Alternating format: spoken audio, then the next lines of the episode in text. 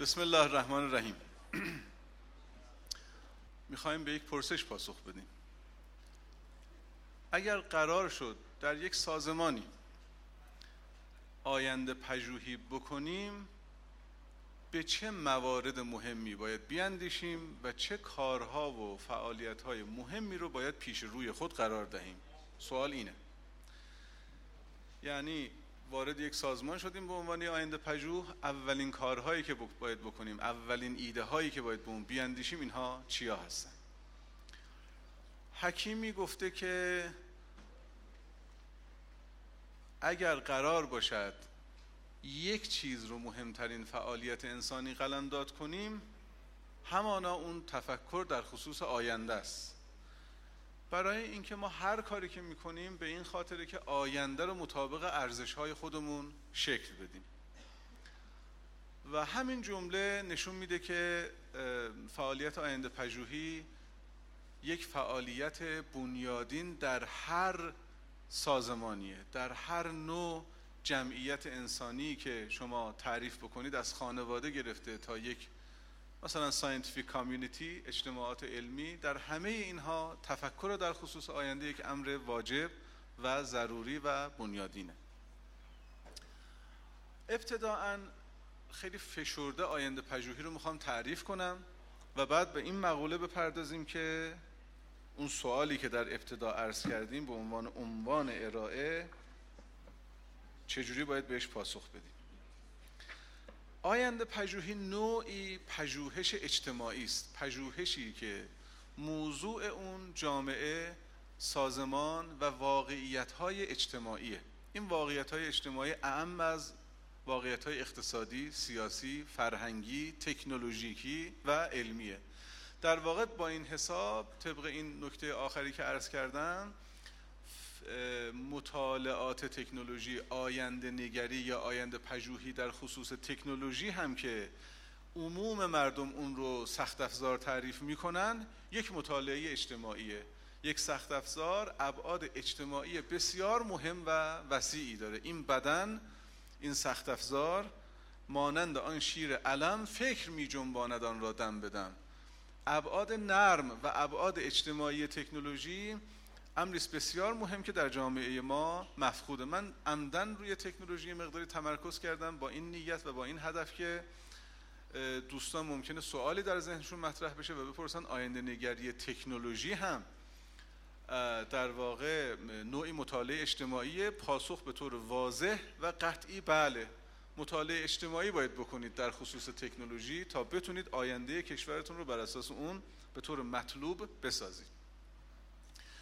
پس آینده پژوهی چیست؟ نوعی مطالعه اجتماعی که هدفش تولید یک سری تجویز هاست تولید یک سری هنجار هاست که اگر به این تجویزها و هنجارها ما عمل بکنیم اونها رو برقرار بکنیم در جامعه امیدواریم که آینده این جامعه یا سازمان مطابق ارزش های ما تا حد ممکن شکل بگیره.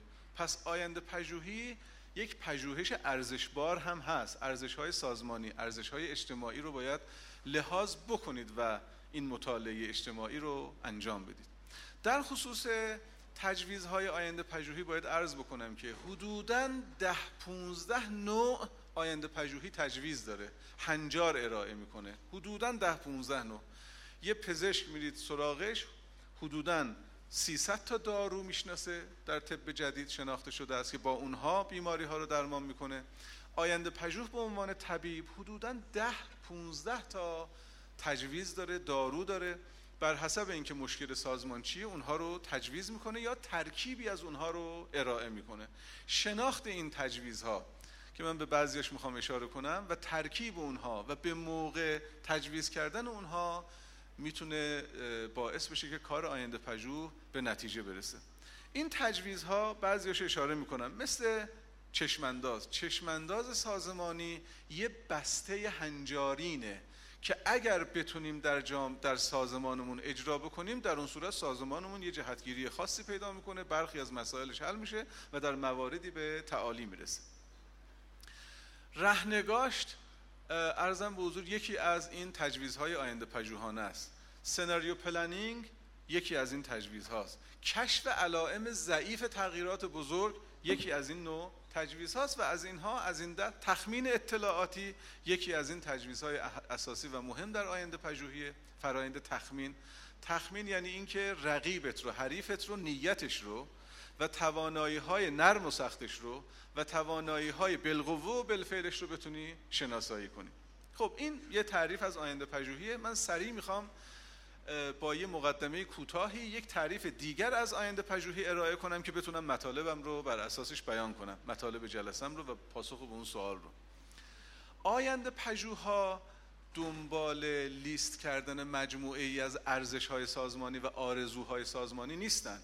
اینها در به در دنبال کازال پاورن. یعنی قوای علی که بتونن با اون آینده رو بسازن. تشبیه اگر بخوام بکنم آینده پژوه همواره دنبال یک کیوردیه که با استفاده کردن از این دکمه ها یه حوادثی رو منجر بشه که مطابق میله مطابق ارزش های سازمانی هست. این نشون میده که آینده پژوه هرچند به آرزوها و ارزش ها توجه می‌کنه ولی اساس کارش اساس راه هایی که ارائه می‌کنه causal power هایی هستند که به دو نوع تقسیم میشه. ما physical causal power داریم و social causal power داریم. قوای علی که از فیزیک برمیاد یعنی قوانین فیزیکی قوانین مادی و قوای علی که از جامعه روابط انسانی ساختارهای اجتماعی برمیاد. توضیح ساده عرض کنم تا مشخص بشه. شما می‌بینید که الان ایران فقط به این خاطر که تونسته یک سری موشک های استراتژیک رو به اونها دست پیدا بکنه آینده منطقه رو تا حدی تا حدی نه به طور مطلق تا حدی مطابق میل خودش داره رقم می‌زنه تا حدی.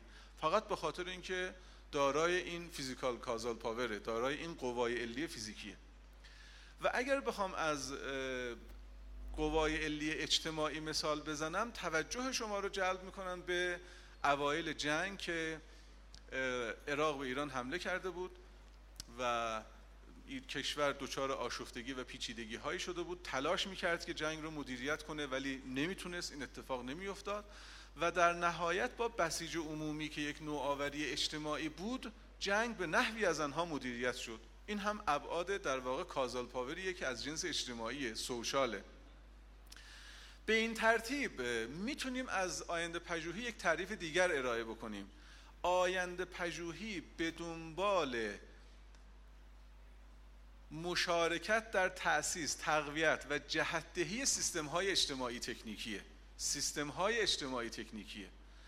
بگونه ای که آینده آینده این سیستم اجتماعی تکنیکی یا سیستم های اجتماعی تکنیکی که مربوط به کار سازمانی ماست مطابق ارزش های ما شکل بگیره تا حد ممکن. چون هیچ تجویزی در آینده پژوهی قاطع و صد درصد کارآمد نیست در سرتاسر جهان هیچ کس همچین ادعایی نکرده.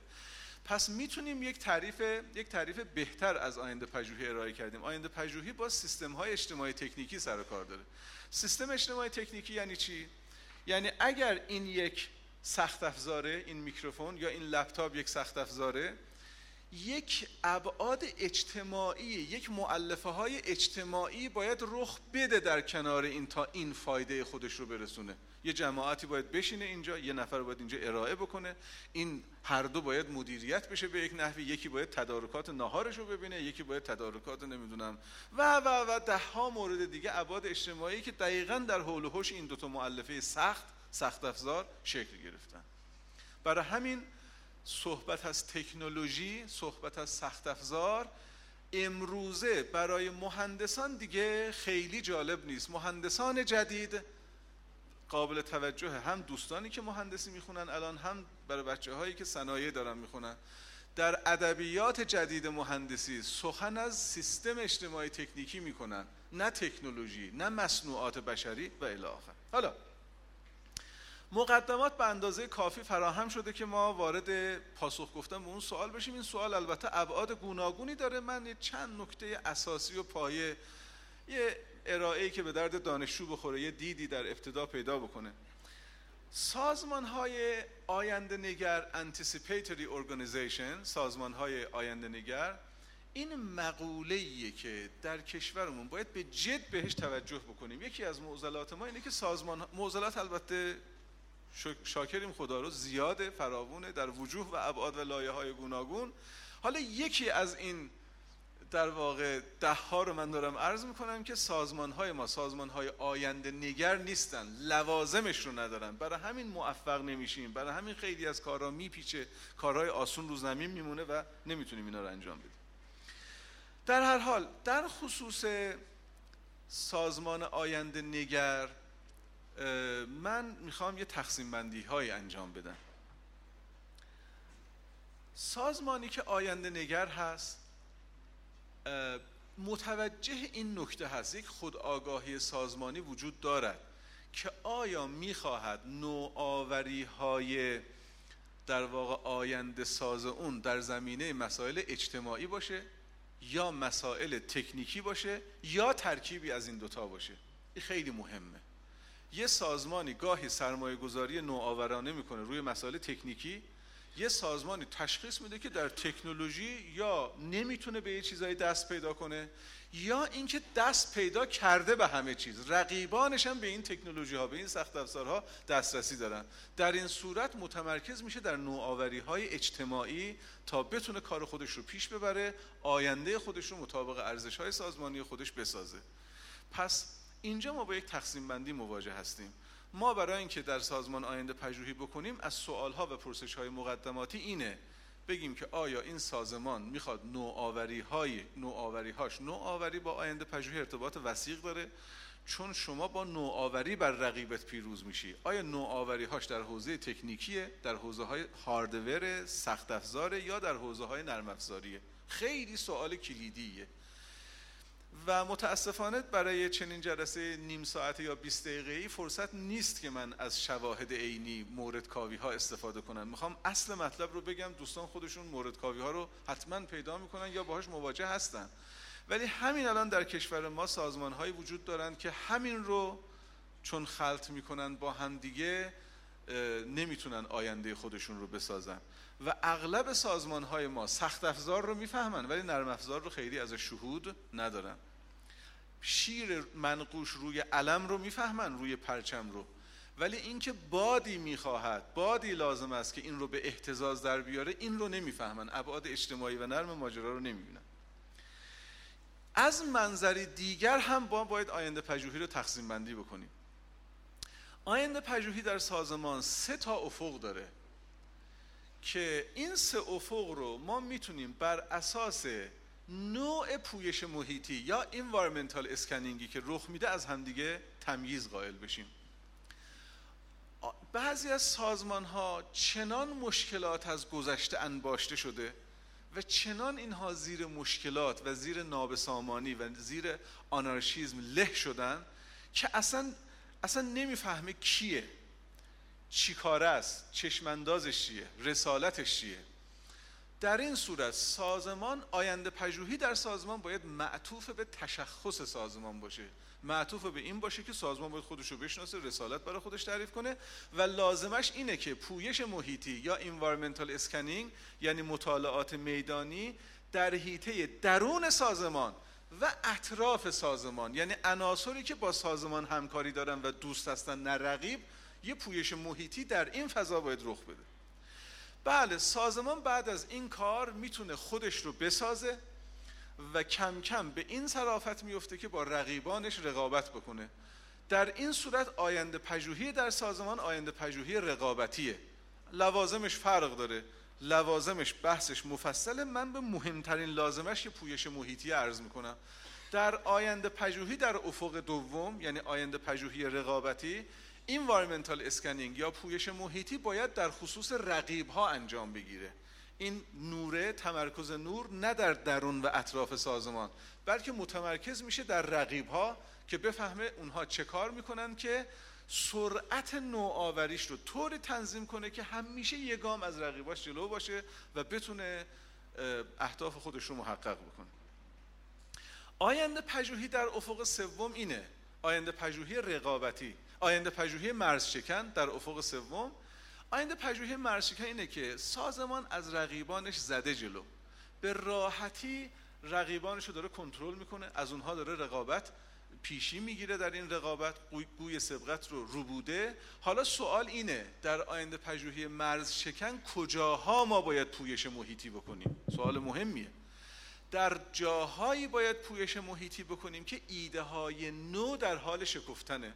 ببینید یه مثال بزنم در مورد آینده پژوهی رقابتی و آینده پژوهی مرز شکن که بتونیم تفاوتش رو دریافت بکنیم بهتر دریافت کنیم. فرض کنید که کشور ایران داره انسولین تولید می‌کنه که صادر کنه بازارهای عربی رو ماشاءالله خیلی خوشخوراک هستن بیشتر مبتلا به بیماری قند میشن آمار بالاست ماشاءالله. انسولین تولید کنن و صادر کنن به کشورهای عربی. اگر ترکیه که رقیب ایران در بعضی از موارد بتونه این انسولین رو کمی ارزونتر تولید بکنه خب بازار عرب ها رو می‌تونه این بگیره. خب در اینجا environmental scanning یا پویش محیطی تمرکز بر این میشه که این رقیبت نوآوری ها چیه؟ یعنی تو دغدغه دیگه ای نداری. می‌خوای فقط از نوآوری های رقیبت جلو بزنی.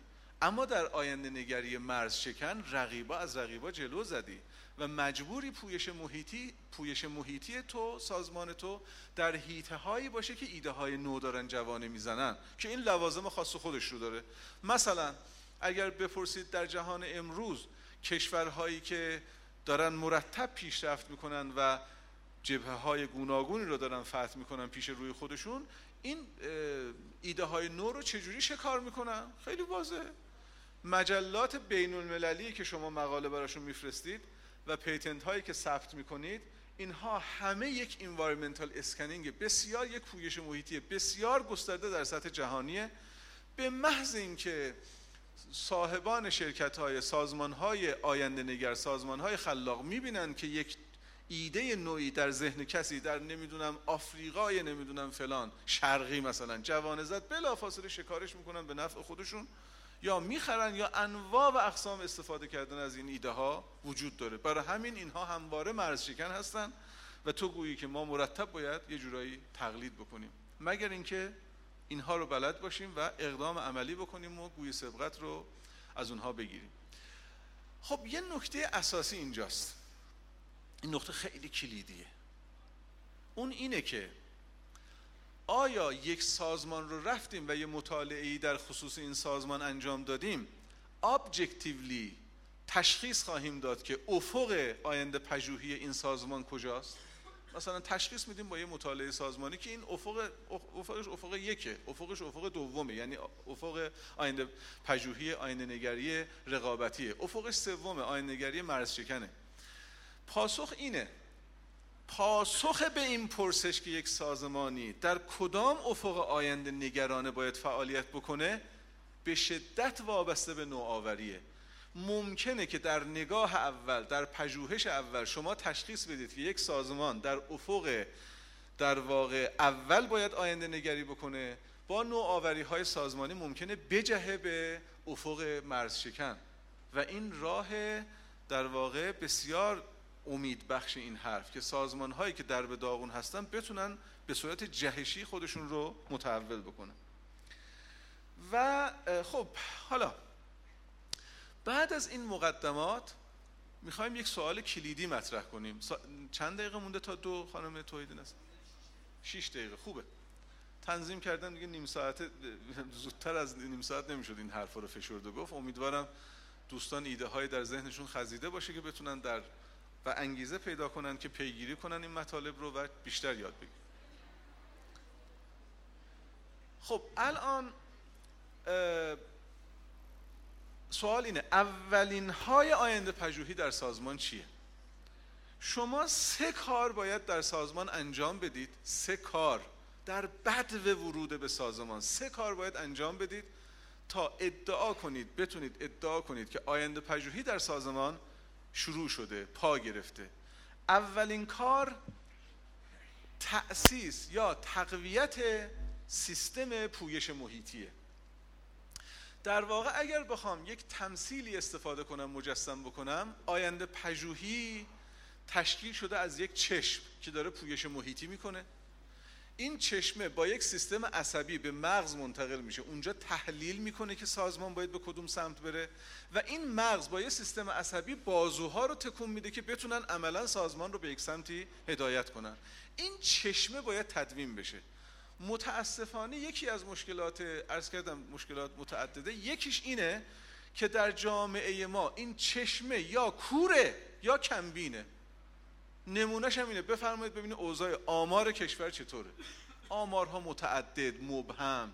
یه جاهای اصلا آمار نداریم. خیلی موارد مبهمه. اینها یعنی اینکه چشم ضعیفه. این چشمه باید تقویت بشه.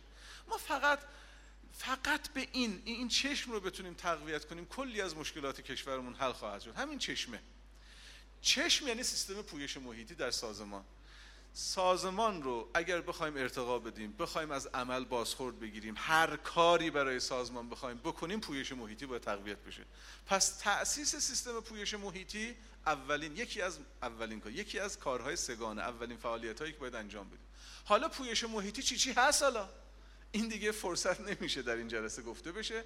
مراجعه کنید به کتاب های آینده پژوهی مبانی آینده پژوهی وندلبل که بنده توفیق داشتم ترجمه کنم. و همچنین دروس آینده پژوهی که ارائه کردیم پیاده سازی شده در هفت جلد. اینها رو می‌تونید تهیه کنید. دوره فکر می‌کنم عنوان کتاب اینه دوره آموزشی آینده پژوهی. و در یکی از این کتاب ها ما به بحث چشمانداز و بحث پویش محیطی پرداختیم. خب دومین فعالیت مهمی که باید در سازمان انجام بگیره چشماندازه. چشمانداز یک فعالیت انتظایی در یک فعالیت انتظایی آینده نگران است. آینده پژوهی یا آینده نگری اونجایی که داره تأثیر می‌گذاره در عمل سه جاست. یا در رهنگاشته یا در تدوین سناریوهای گوناگون یا در تخمین های اطلاعاتی که برای بازاریابی و اینجور چیزاست. اینکه رقیب چه, چه کاری عمل خواهد کرد در آینده تخمین اینجور چیزاست. چشم انداز ولی اگر نباشه این سه کاری که در عمل تاثیر می‌گذارن محل اثر آینده پژوهی در عملا اینها ناقص میمونه.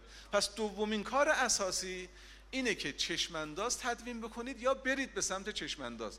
یک سوال مهمی که اغلب پرسیده میشه تو این سازمان ها و اینا می‌پرسن. میگن آیا ما می‌تونیم قبل از اینکه چشمانداز رو تدوین بکنیم بریم سمت نمی‌دونم رهنگاشت و scenario planning و اینجور چیزا. پاسخ اینه که تا حدی بله امکان داره.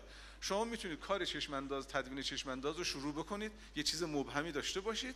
با همون چشمانداز مبهم کمتر انضمامی چشماندازی که خیلی concrete و ملموس نیست می‌تونید یه سری فعالیت ها رو انجام بدید ولی چشمانداز رو فراموش نکنید. برگردید اون رو کامل کنید. و سومین کاری که باید انجام بدید در سازمان برای اینکه آینده نگری یا آینده پژوهی را بیفته تشکیل کمیته راهبریه. کمیته راهبری اعضاش کیه؟ اینو حذف می‌کنیم از ارائه. من میگم کارکردهاش چیه؟ کارکردهای کمیته راهبری رو به عنوان آخرین ارزم خدمتتون می‌خونم. تاسیس تنقیح و ترویج ادبیات مشترک. تا ادبیات در سازمان مشترک نباشه شما هیچ کاری از جمله آینده نگری نمی‌تونید انجام بدید. تبیین مشکل در قالب یک مسئله درد رو در سازمان خیلی احساس می‌کنن ولی نمی‌تونن تبدیلش به مسئله بکنن. یک بیمار میره به پزشک میگه سرم درد می‌کنه این درده. ولی پزشک تشخیص میده که مسئلهش چیه؟ آیا درد سرش از معده است؟ آیا خدای نکرده تومور مغزی داره؟ آیا سرماخوردگی داره؟ بس درد تا مسئله فاصله داره. تدوین RFP تعیین مجریانی که اون RFP ها رو انجام بدن نقد و بررسی پروپوزال های رسیده توجیه مسئولین بالادستی فوق العاده مهمه. تطبیق پروژه آینده پژوهی با اسناد بالادستی کارکرد دیگه کمیته راهبری و تبیین و ترویج ارزش های دخیل در آینده پژوهی در میان مجریان طرح. مجریان پروژه های آینده نگری مهم مجریان متعدد دارن.